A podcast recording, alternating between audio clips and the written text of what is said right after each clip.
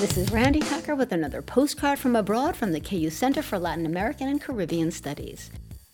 Like Tom Cruise in a movie about an impossible mission, green and brown anoles are great climbers and sometimes have to hang on for dear life.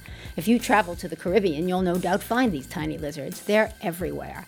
Anoles have adapted to their environment with active camouflage and exceptionally sticky toes. However, last year's devastating hurricanes in the Caribbean stripped bare and uprooted many trees.